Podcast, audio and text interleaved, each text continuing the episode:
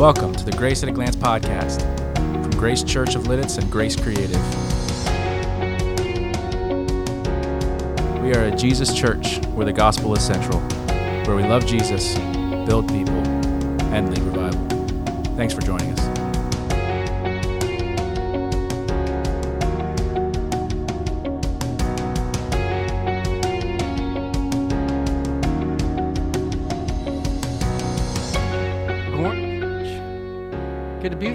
My name's Mike. I'm one of the pastors. If I don't know you already, welcome.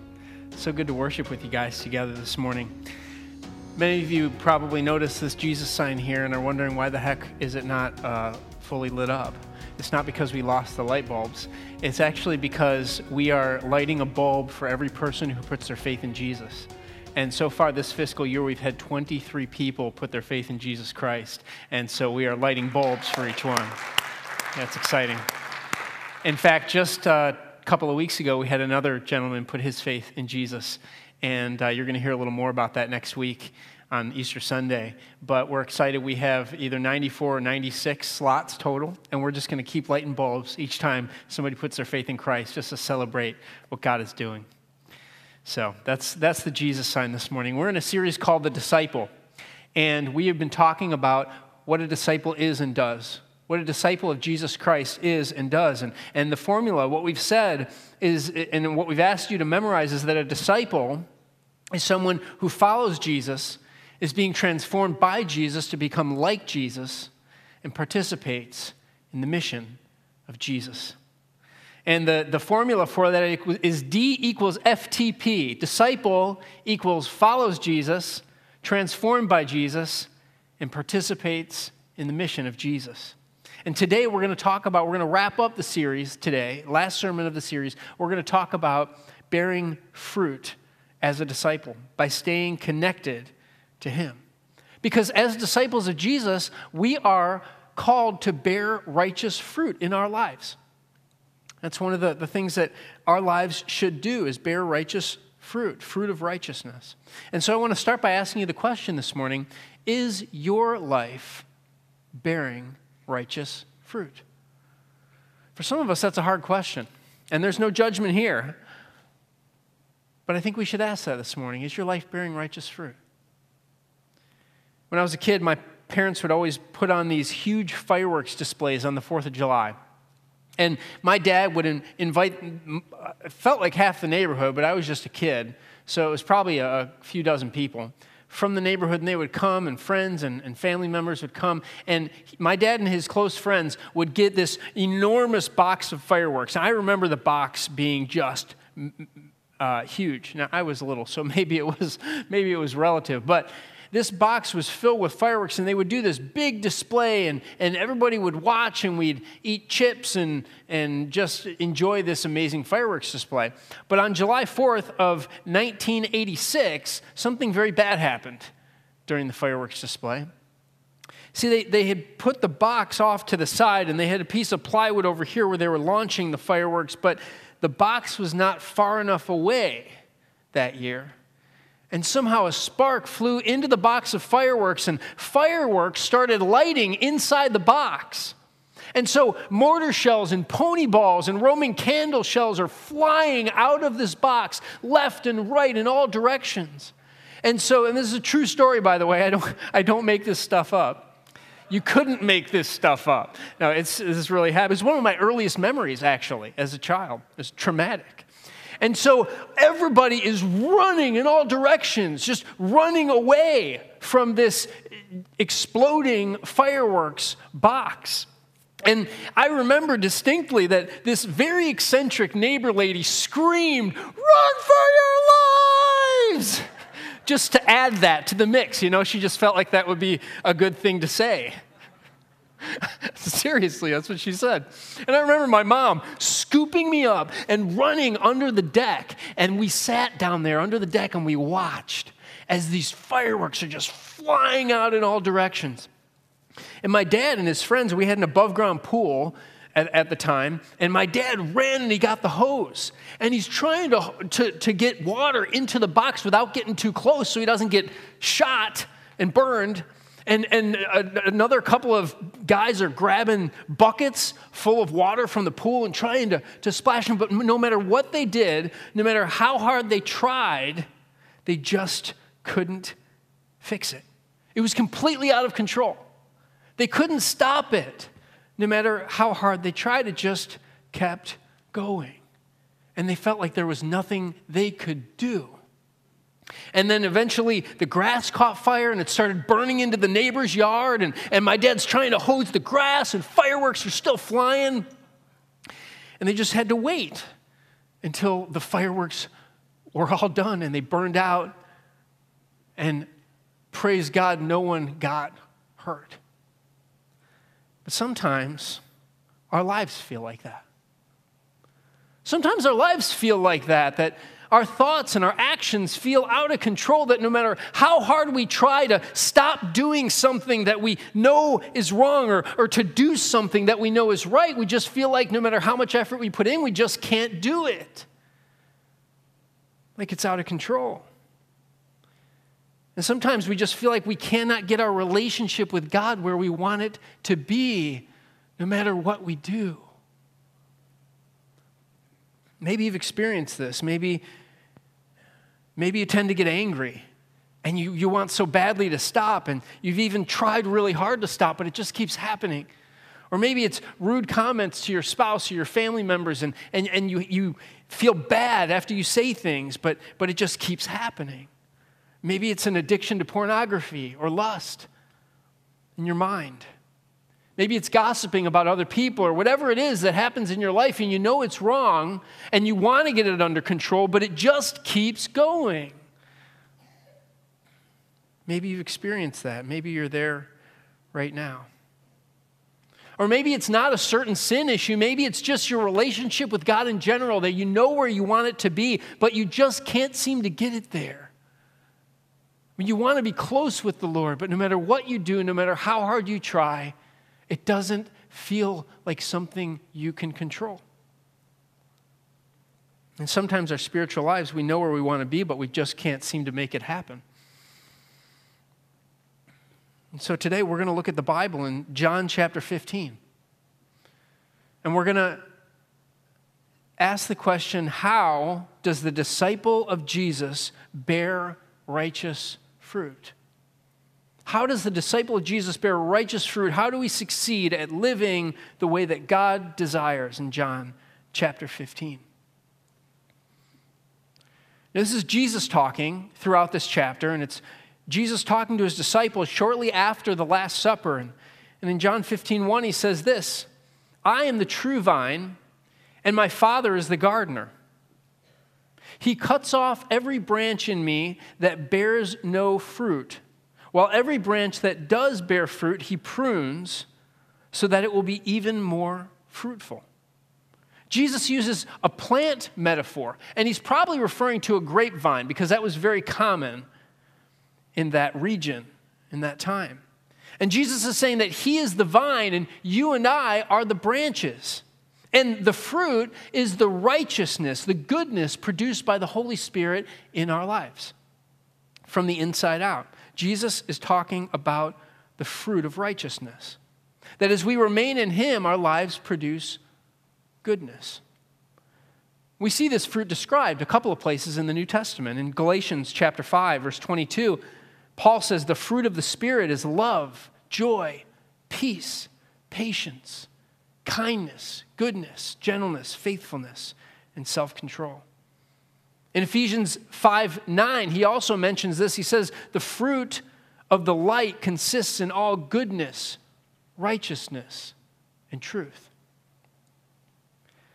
Now, I stopped at Stauffers this week, and I was looking for a grapevine because that's what Jesus is talking about. And I thought, how cool would it be if I could hold a grapevine up here and like illustrate? And I went and they actually have them. Stauffers has everything. I love that place. But the grapevine looked like a stick in dirt. And I thought, that's not going to work. So I got a strawberry plant. Because, you know, strawberries are viney and they produce strawberries, which most of us like. You know, strawberries are delicious. And so, just like a strawberry plant, our lives produce goodness only when we're connected to the vine.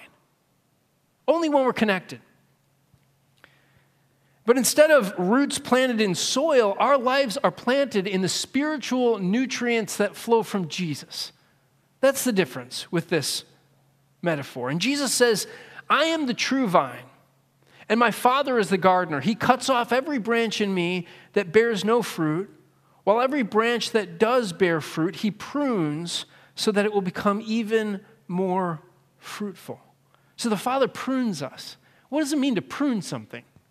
I think most of us know what it means. It, it means to clip off part of the branches, right? That's what it means to prune. I'm probably doing it wrong, I know. But I'm pruning nonetheless, right or wrong, I'm pruning. See, for the disciple, pruning isn't easy. Pruning's not easy for the disciple. God allows hard things to happen in our lives. And these things often make us into who we're supposed to be. Now, I do not believe that God is the author of every tragedy. I don't believe that. I don't believe that, that God causes everything to happen in this life. Look at the war in Ukraine. There is no way that a God who is love causes everything. Sin causes things. But God often allows things to happen in our life that He uses to prune us and to shape us and to produce righteousness.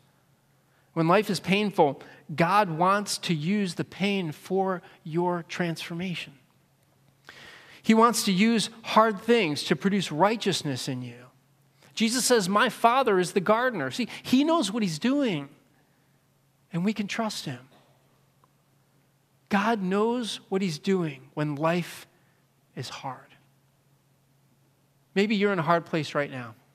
Maybe there's something happening in your life. Maybe it's a health crisis or someone that you care about is experiencing some health concerns. Maybe it's the loss of a loved one or the death of a dream in your life. Maybe it's just confusion about your future.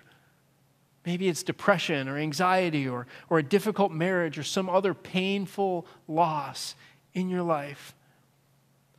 God uses pain to make us who we're called to be. And it's worth it.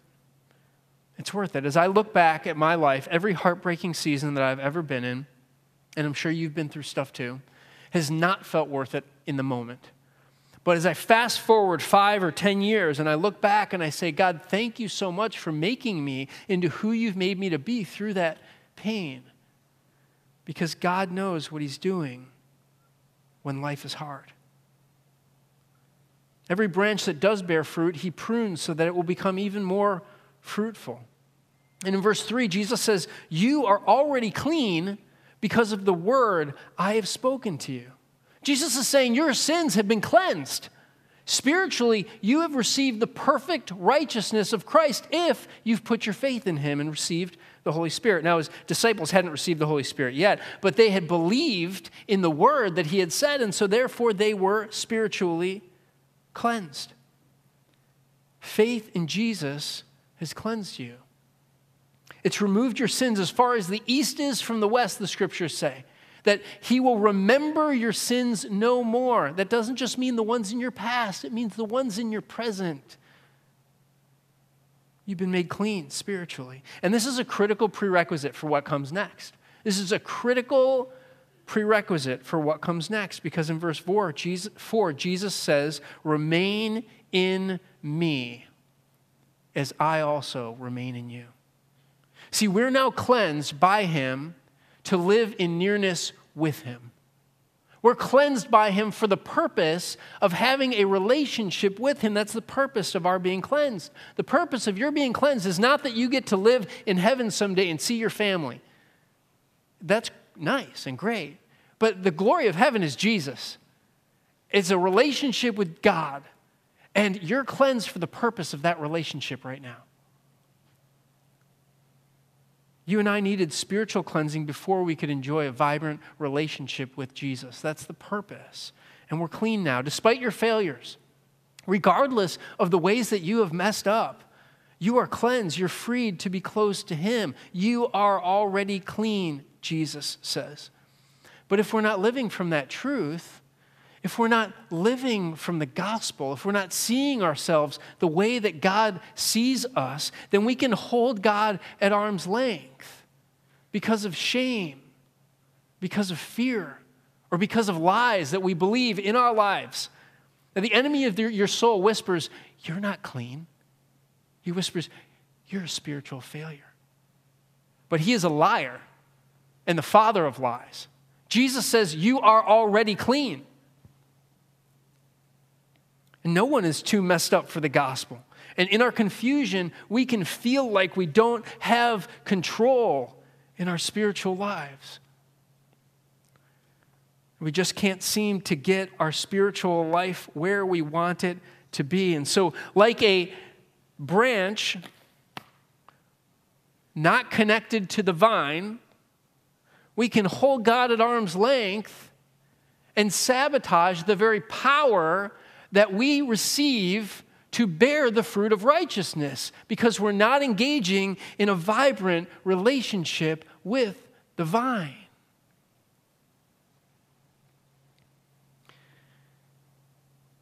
But when we put our faith in Christ, every sin is washed away. Every sin is washed away. You're clean, not because of your ability to manage your sin well or to avoid sin, but simply because of your faith in the word of Jesus.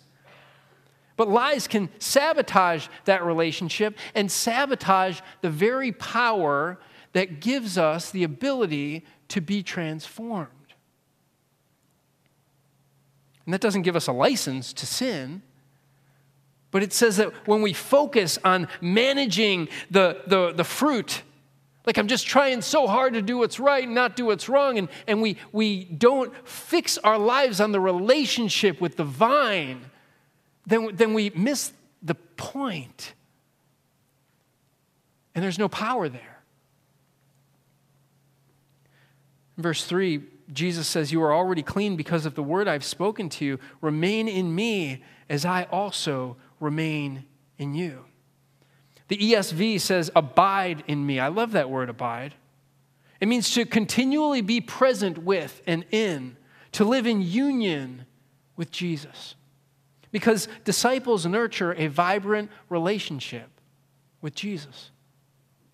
Disciples nurture a vibrant relationship with Jesus. Remain in me as I also remain in you. No branch can bear fruit by itself, it must remain in the vine. Neither can you bear fruit unless you remain in me. I am the vine, you are the branches. If you remain in me and I in you, you will bear much fruit. Because bearing the fruit of righteousness is the natural result of a vibrant relationship with Jesus. Bearing fruit is a natural result of staying connected to the vine. Disciples don't have to strive for righteousness. If I'm contending for righteous living, if I'm striving, then I'm, I'm missing the point because we don't bear fruit by striving. If you remain in me and I in you, Jesus says, you will bear much fruit. And so our focus, our fixation, our obsession must be to abide in Jesus to be close to Him, to love Him. Because disciples nurture a vibrant relationship with Jesus. And that's what it means to stay connected to the vine or the cherry bush, strawberry bush. Look, I'm making a mess up here. See, connection to Jesus is the wind that fills the sails of life change. It's the natural spring that fuels the river of transformation in your life, is connection to Jesus. The gospel of love is sourced in a relationship with Him. In verse 6, he goes on, he says, If you do not remain in me, you're like a branch that's thrown away and withers. Such branches are picked up, thrown into the fire, and burned. If you remain in me, and my words remain in you, ask whatever you wish, and it will be done for you. This is to my Father's glory, that you bear much fruit, showing yourselves to be my disciples. Disciples bear the fruit of righteousness. Disciples bear the fruit of righteousness. Our lives show that we are disciples of Jesus. As God produces love, joy, peace, patience, kindness, goodness, faithfulness, gentleness, and self control, as our lives produce goodness, righteousness, and truth. In verse 9, Jesus says, As the Father has loved me, so have I loved you. Now remain in my love. This word that he uses for as in the original language, as the Father has loved me, it means to the same degree, in the same proportion.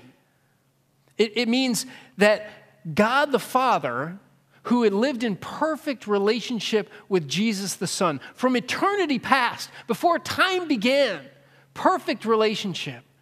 And Jesus lived in absolute harmony with the Father. That the Father's love for Jesus, just imagine, it's outrageous.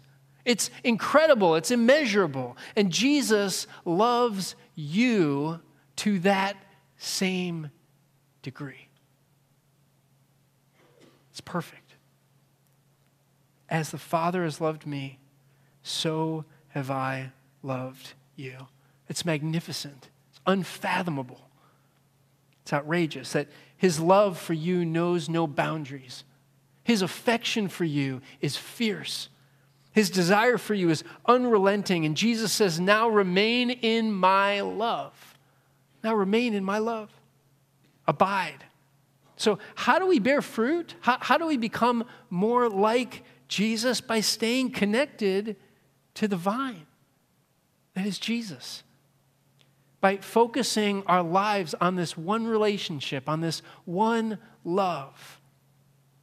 Because righteous fruit happens not as we focus on the fruit, not as we struggle and strive to live right, but as we remain in His love and God does the work in our lives. God bears the fruit as we abide in His love. When I was 18 years old, my best friend's name was Steve, and he and I are still great friends. He lives in Illinois, where I grew up.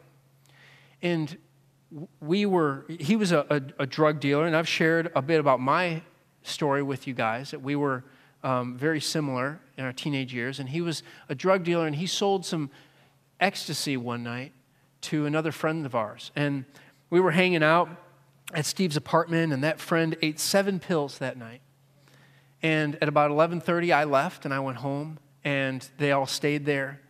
And as the night went on, this friend of ours started to experience symptoms of overdose. And finally, he started to have convulsions and he stopped breathing.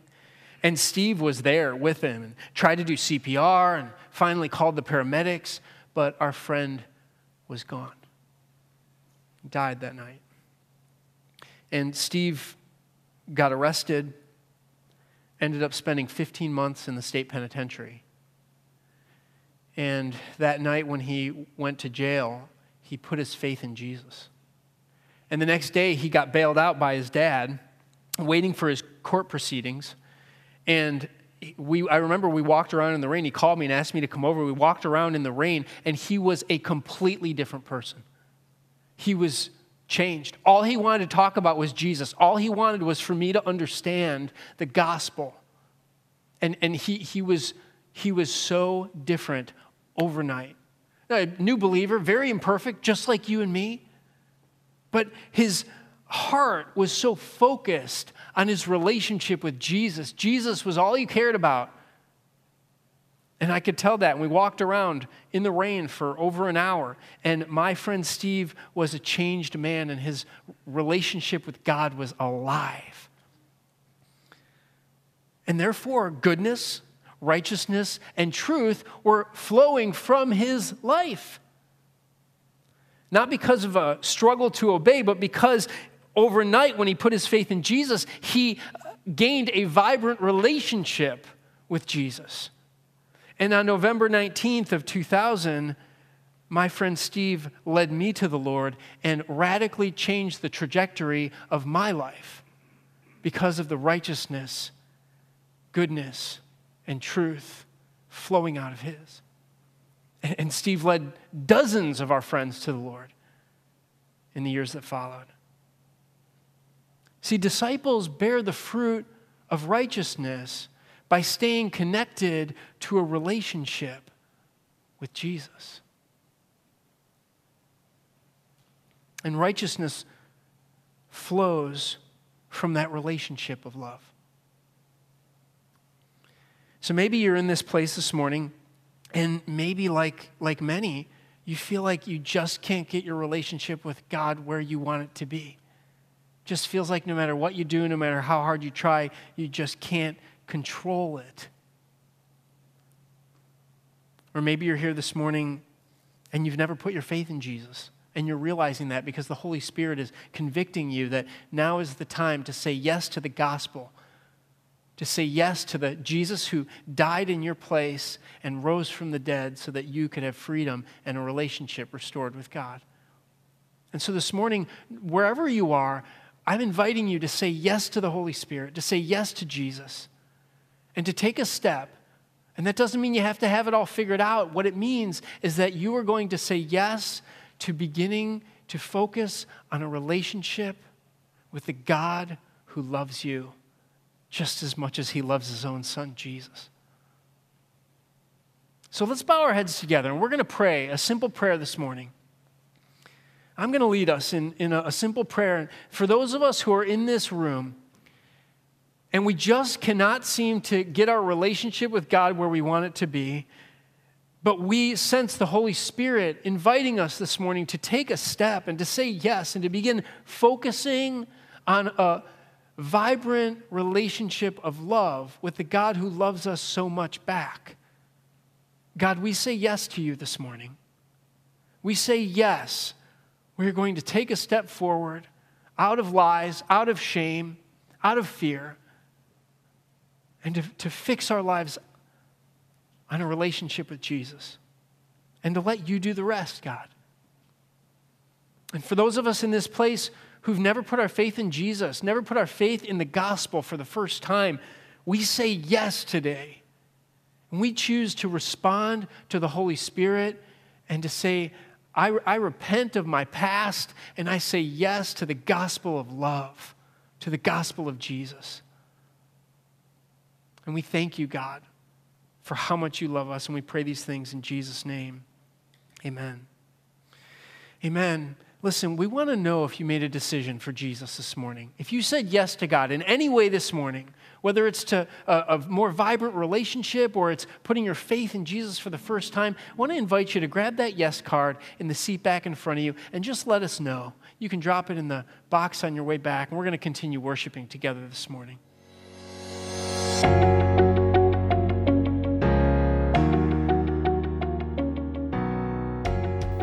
Hosting for this podcast has been brought to you by Anchor from Spotify. Our intro and outro song is Creative Mind by Bensound. From all of us here at Grace Church, thanks for listening. We'll see you next week.